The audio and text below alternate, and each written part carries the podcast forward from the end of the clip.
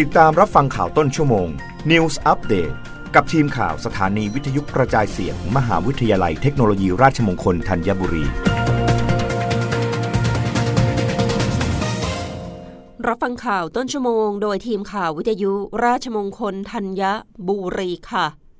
คณะวิศวกรรมศาสตร์มหาวิทยาลัยเทคโนโลยีราชมงคลธัญบุรีชวนผู้ที่สนใจส่งบทความเข้าร่วมโครงการประชุมวิชาการวิศวกรรมอาหารแห่งชาติครั้งที่เก้าภาควิชาวิศวกรรมเกษตรคณะวิศวกรรมศาสตร์มหาวิทยาลัยเทคโนโลยีราชมงคลธัญบุรีชวนผู้ที่สนใจส่งบทความเข้าร่วมโครงการประชุมวิชาการวิศวกรรมอาหารแห่งชาติครั้งที่เก้า Novel Food Processing Technology in the Future Challenge ซึ่งจะจัดขึ้นในวันที่สี่เมษายนสองพันห้าร้อยหกสิบหกณหอประชุมสงธนาพิทักษ์มหาวิทยาลัยเทคโนโลยีราชมงคลธัญบุรีจังหวัดปทุมธานีโดยหัวข้อบทความที่เปิดรับรับเฉพาะบทความฉบับสมบูรณ์ได้แก่ Food Machinery Food Processing Technology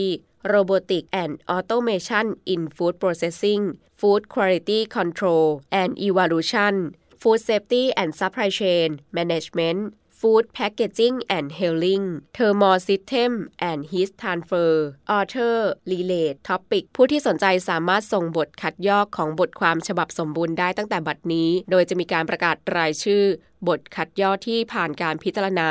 ในวันที่หนึ่งกุมภาพันธ์สองพันห้าร้อยหกสิบหกสำหรับการลงทะเบียนเข้าร่วมงานมีอัตราค่าลงทะเบียนดังนี้กรณีผู้ที่นำเสนอระดับชาตินิสิตนักศึกษาระดับบัณฑิตศึกษานักวิจัยอาจารย์ สองพันบาทต่อคนต่อเรื่องเฉพาะผู้นำเสนอผลงานและได้รับเกียรติบัตร หนึ่งพันบาทต่อคนผู้แต่งร่วมผู้เข้าร่วมงานบุคคลทั่วไปที่ไม่ได้นำเสนอผลงานกรณีผู้นำเสนอระดับปริญญาตรีนิสิตนักศึกษาระดับปริญญาหนึ่งพันบาทต่อคนต่อเรื่องเฉพาะผู้ที่นำเสนอผลงานและได้รับเกียรติบัตรห้าร้อยบาทต่อคนผู้แต่งร่วมสองร้อยบาทต่อคนผู้เข้าร่วมงานในระดับปริญญาตรีที่ไม่ได้นำเสนอผลงานสามารถสอบถามข้อมูลได้ที่ภาควิชาวิศวกรรมเกษตรคณะวิศวกรรมศาสตร์มหาวิทยาลัยเทคโนโลยีราชมงคลธัญบุรีศูนย์สองห้าสี่เก้าสามห้าแปดศูนย์ดาริสาตระกูลเง็กทีมข่าววิทยุราชมงคลธัญบุรีรายงานค่ะกอนช.เฝ้าระวังน้ำท่วมฉับพลันและน้ำป่าไหลหลากในพื้นที่ภาคใต้เจ็ดจังหวัดถึงวันที่สิบเอ็ดมกราคมนี้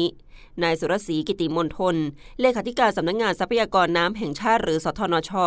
ในฐานะรองผู้อำนวยการกองอำนวยการน้ำแห่งชาติหรือกอนช.กล่าวถึงสถานการณ์น้ำภาพรวมของประเทศวันนี้ว่า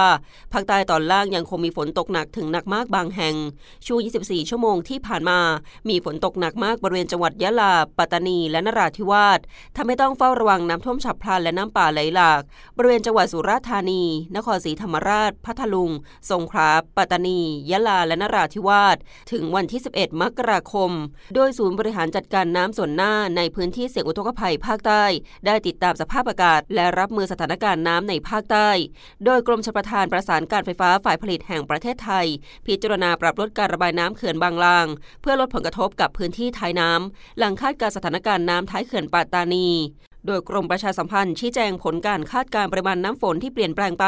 โดยปรับเปลี่ยนการบริหารจัดการน้ำเพื่อป้องกันน้ำท่วมและเป็นการกักเก็บน้ำใช้หน้าแล้งให้ประชาชนรับทราบและหน่วยงานที่เกี่ยวข้องเฝ้าระวังการเปลี่ยนแปลงสถานการณ์น้ำในภาคใต้ให้สามารถกักเก็บน้ำใช้หน้าแล้งได้อย่างเพียงพอสอดคล้องกับสิบมาตรการหน้าแล้งปีนี้รับฟังข่าวครั้งต่อไปได้ในเวลา ยี่สิบเอ็ดนาฬิกากับทีมข่าววิทยุราชมงคลธัญบุรีค่ะรับฟังข่าวต้นชั่วโมง News Update ครั้งต่อไปกับทีมข่าวสถานีวิทยุกระจายเสียงมหาวิทยาลัยเทคโนโลยีราชมงคลธัญบุรี